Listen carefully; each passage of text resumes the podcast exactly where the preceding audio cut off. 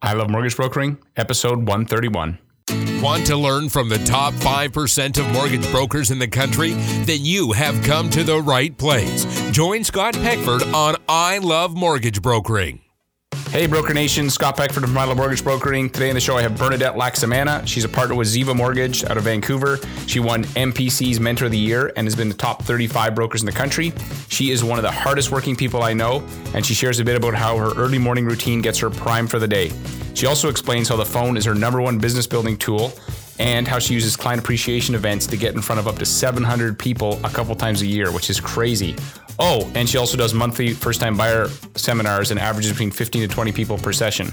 And she shares some tips on how to get bums in seats. I don't know about you, but whenever I've done these things, it can always be challenging to get people to show up. This is a fantastic interview. It's actually the second time Bernadette's been on the show. You can check out episode 30, where the first time that I had a conversation with Bernadette. This episode is sponsored by Fundever. Fundever is a web portal that connects brokers to commercial lenders. I don't know if you're like me, but I only see a small number of commercial deals a year, and truthfully, I don't even know where to start to find them a mortgage. Everyone knows that when it comes to commercial deals, especially anything creative or private, your Rolodex of lenders is critical to your success. Fundever allows the average broker to have a killer Rolodex for free. The platform is free for brokers. Check it out at fundever.com and tell them you heard about it on I Love Mortgage Brokering. This episode is also sponsored by Pioneer West Acceptance Corp.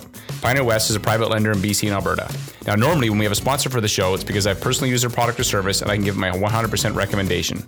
In this case, it's a little different. I don't personally do B deals. So I decided to do some background checking on the crew at Pioneer West, and I found that everyone I talked to said they were fast, down to earth, and underwrote deals if they made sense, which is exactly what you're looking for in a B lender. Another cool thing about Pioneer West is they still have money to lend. I've been hearing some lenders are running low on cash, not these guys. If you're a broker who's looking for a lender for your next B or C deal, check out Pioneer West Acceptance and tell them you heard about them on I Love Mortgage Brokering. Check them out at pioneerwest.com and check out this episode with Bernadette. It's killer.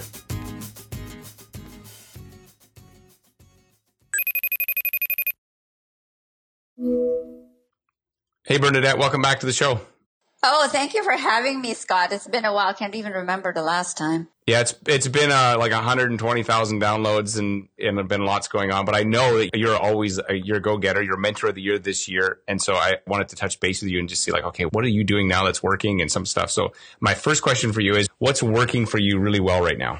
It's really the phone calls. That's the one thing. And I know that if then I'm not happy where my volume is at, I just pick up the phone and it rains. And so that's the one thing that hasn't changed. And then I don't think it'll ever change. And so who do you phone?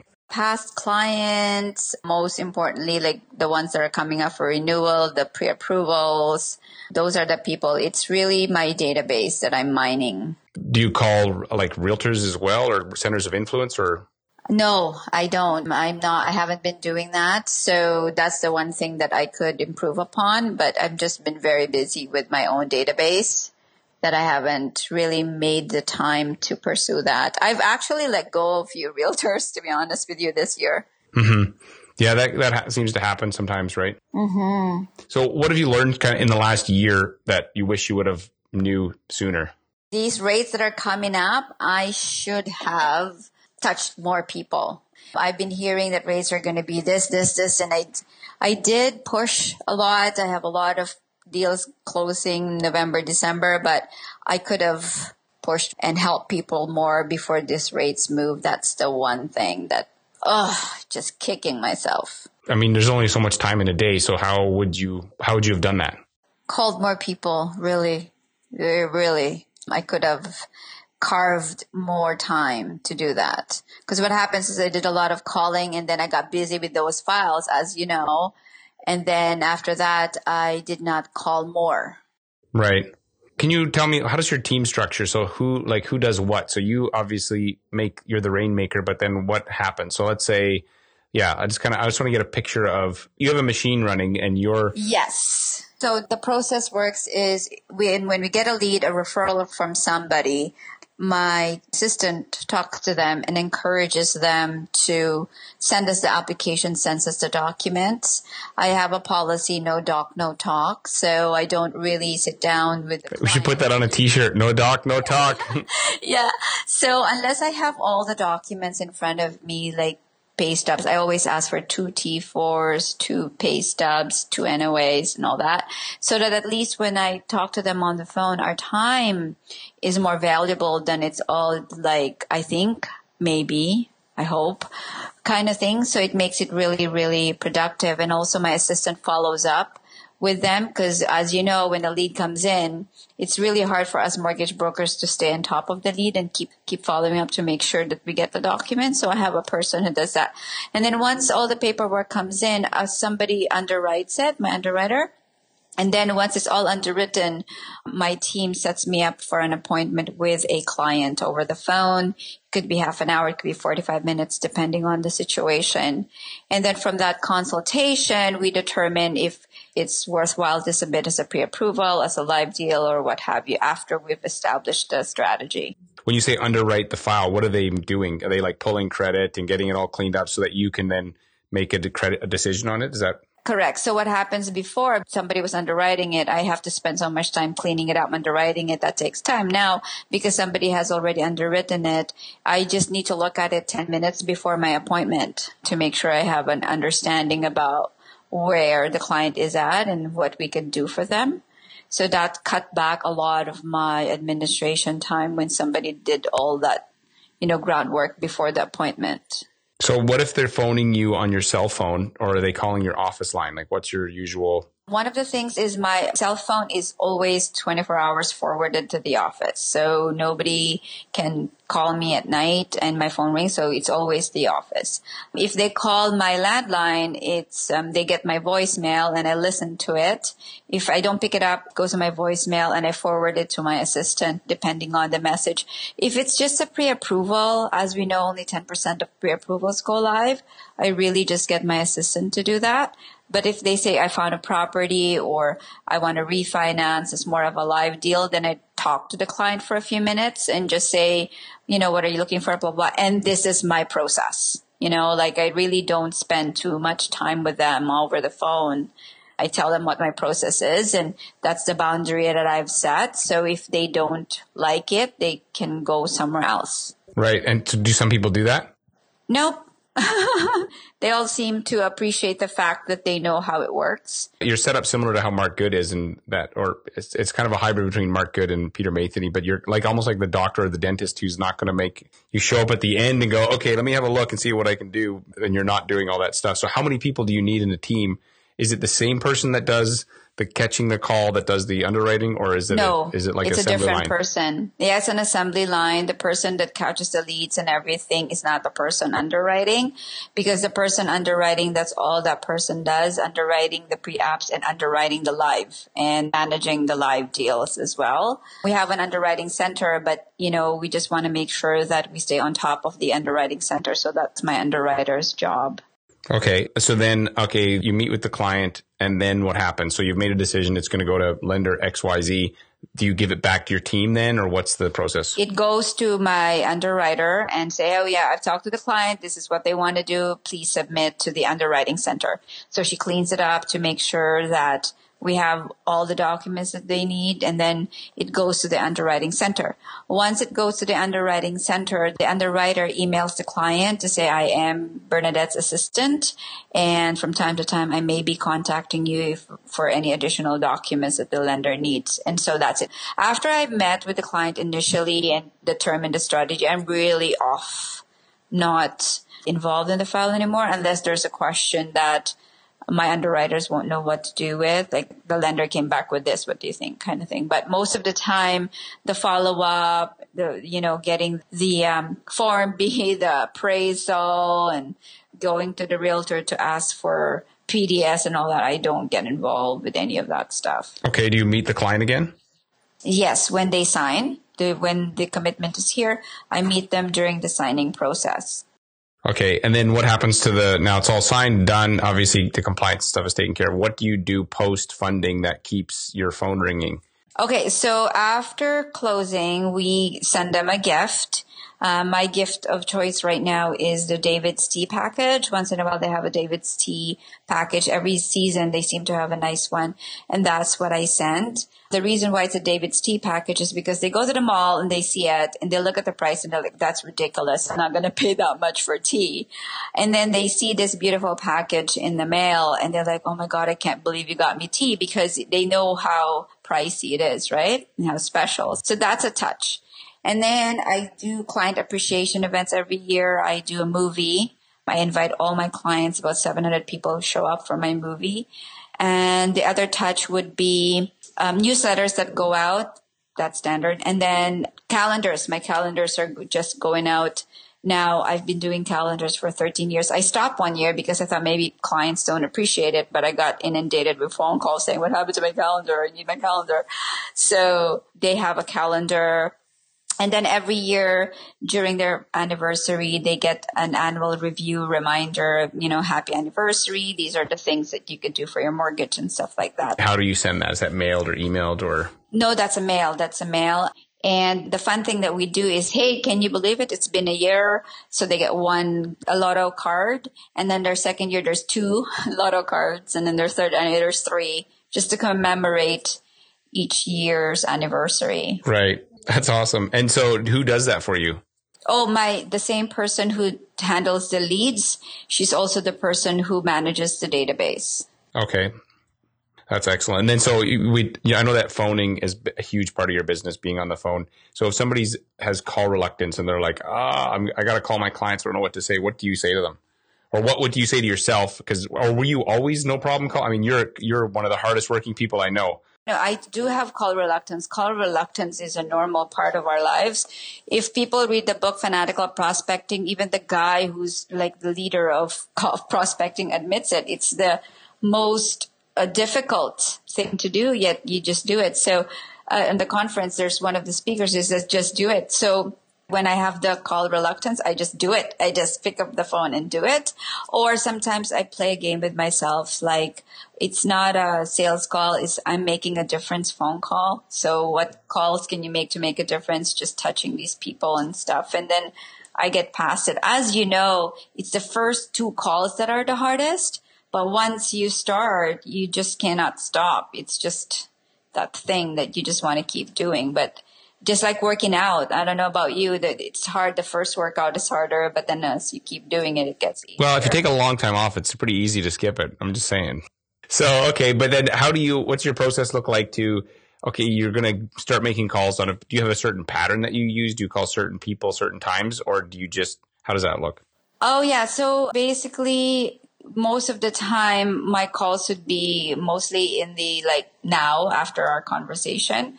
I'd be making my phone calls um, because sometimes in the morning not, not sometimes most of the time in the morning there's a lot of catching up to do making sure that i answer all the underwriters questions or i'd have appointments. And so i'd have that time in the mid afternoon for between one to say three, one to four kind of thing that where I fit it in and just an hour really to just do the proactive calling. Mm-hmm. And so you're calling like re- your renewal database list. Do you do anniversary calls or what other? Yeah, so basically my pattern um, is Mondays is um, touching base with the realtors that I still deal with and then Tuesdays and, and my favorite people that I deal with, my top my top favorite. You haven't clients. called me on a Monday. Like, what's up with that? I should add you to my favorites. The pre-approvals is Tuesday, Wednesday is the live deal people. Just calling them not just because I need something, just to touch base. And then Thursday, Fridays are my past clients. Thursday is the renewals coming up. Then Friday is just clients whose mortgages have closed that I just want to touch base with. Right. Okay. And so I also know that you're one of the most disciplined people that I probably know. And you have like, what's your morning routine look like? So when you get up before you, what's, what's, what are you doing? Cause I, am probably sleeping when you get up. Um, I, I, my alarm goes off depending on my, it's between 4.30 to 4.45 depending on what I want to happen that morning, but it's always between 4.30 to 4.45. And then that's when I pray, meditate, write on my journal during that time and then I'd be working out at um, five o'clock. So that's changed actually because I used to be working out at 45 for an hour and a half. Now I've cut it back to an hour. So I work out seven days a week for an hour now, whereas the week before it was an hour and a half every day. you days. slacker! You're like seriously, just one hour? Like what? What's up? What's wrong with you? I know. You know what? You're gonna make people. I'm gonna have to edit this part out because people are gonna be like, "Are you kidding me?" Like that's like okay. So an hour workout. Do you go to the gym or at home? At home at okay. home. That's why it's easy for me to do because I have a gym at home.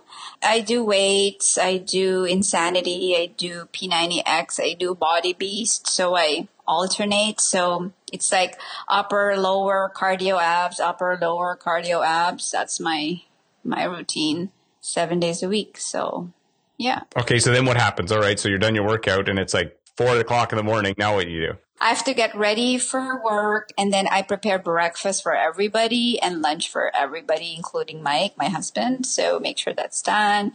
And then I take my kids to school every day. Nice. Yeah, after I drop them. Oh yeah, it's it's fun time. Breakfast and drive to school is usually a fun time. We're joking, teasing each other, making each other laugh. So I treasure those moments. And then I get to the office between eight twenty to eight twenty five, eight thirty kind of thing and then I'm there you go at work.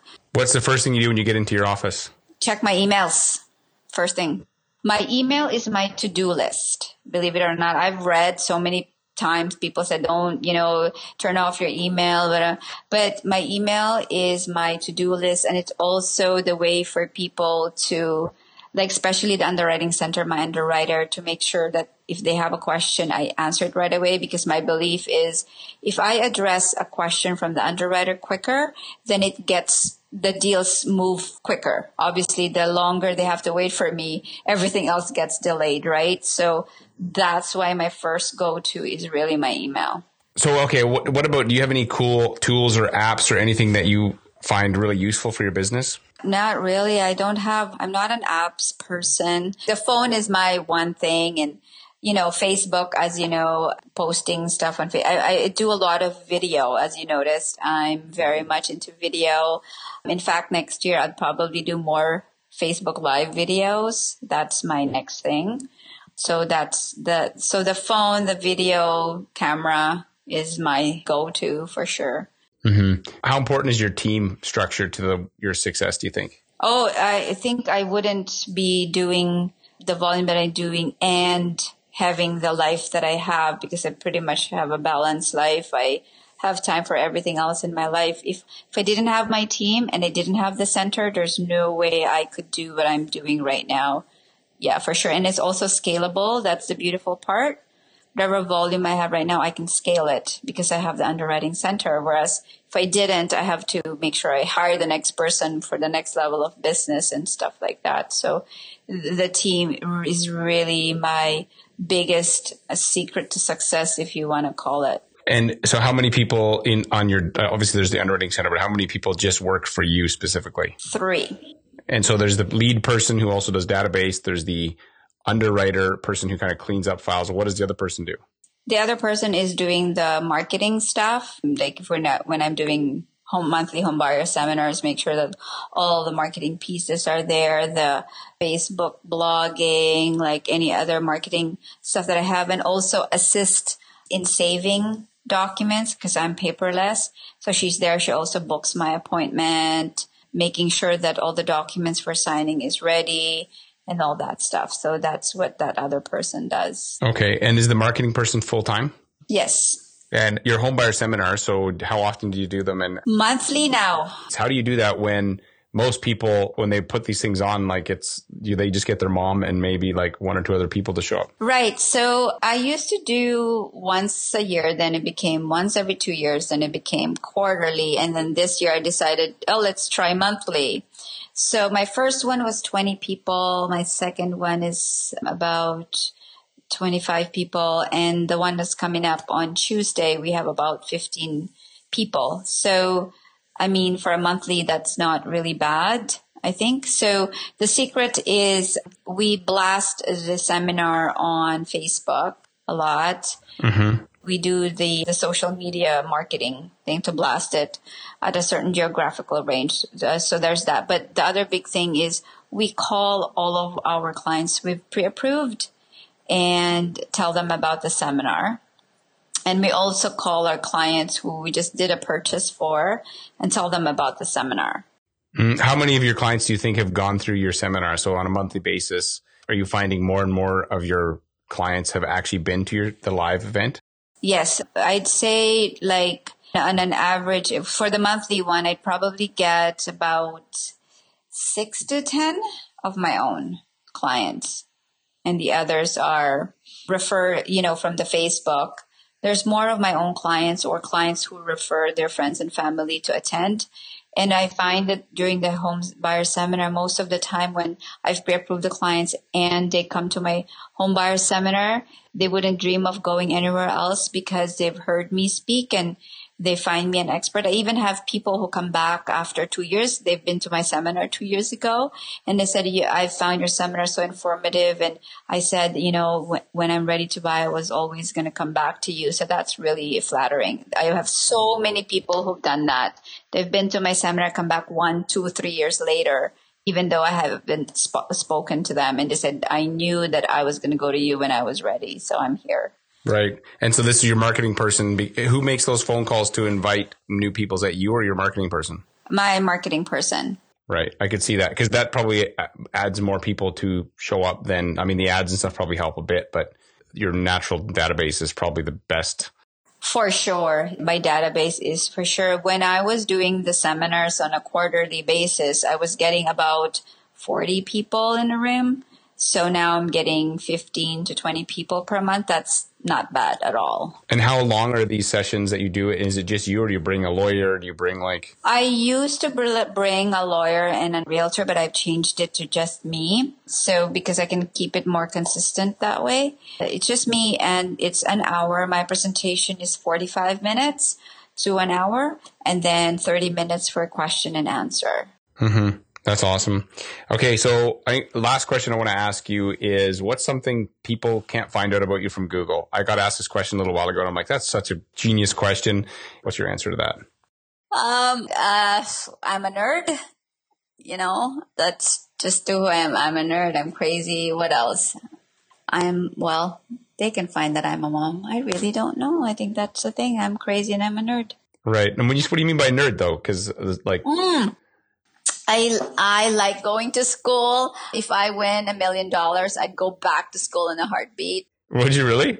I would. What would you take? I'd like to take a PhD in psychology. That'd be useful in our line of work. Yes, so that's the thing. I'm such a nerd that I could go back to school in a heartbeat and just take tests. You know, I love tests, exams, and reading. that's hilarious. You sound like my daughter. I, I, yeah, that's definitely not my. I wouldn't say that's what I love to do. But oh, uh, one other thing I want to ask you about. And I said that was the last question, but I lied. So the NLP, you did some like crazy training in that. Well, tell me about what. Maybe explain to our listeners what NLP is, and then maybe how what's something that you learned that you've been able to apply to your day to day sort of work. It's uh, neurolinguistic programming. So basically, it's the language of the mind in order to achieve more excellence in life. That's the main thing about NLP because we know that everything that we do and we feel starts from thoughts. So if you control your thoughts, you control your feelings, you control your actions. So um, NLP has helped me to do that. And one of the biggest, biggest things that I think have changed my beliefs is and like I told you earlier, that life is not either or. You have to do this or this. You have to choose. They've trained me so hard that it's about and. I can do this and this and this and this and this. Well, and you do that. so you're a living example. Yeah, because I think before we started recording, I was talking about something, and I'm like, I think I'm going to do this, or you're like, no, no, you can be and. I'm like, what? You're totally messing with me here. See, you're using your Jedi mind tricks on me. I didn't even realize it till now. How do you use that with a client experience though? So I've got a client who's what would you how do you use that sort of thinking? So basically I think the biggest learning that I have with NLP is really I'm very good at understanding what the client wants and needs. And sometimes I really drill down because they hear so many things from other people. I think I have to be this, I have to be that. They go like that. But then after I ask a few questions, I really know exactly what is truly important to them and remind them that's what they want and help them get that. So that's the biggest thing that I've applied from all my NLP training. Everybody has different needs. Come on. Everybody has different paths in life. Your path is different from my path doesn't mean your path is better than mine or what you think is better than mine. So that's the one thing that I'm really, really trying to understand their model of the world, what's important to them and deliver that and making sure that I don't muddle that with my own personal judgment or personal opinion because again, my path is different. And so a lot of times uh, people say stuff to me and I don't just throw an advice or tell them what I think.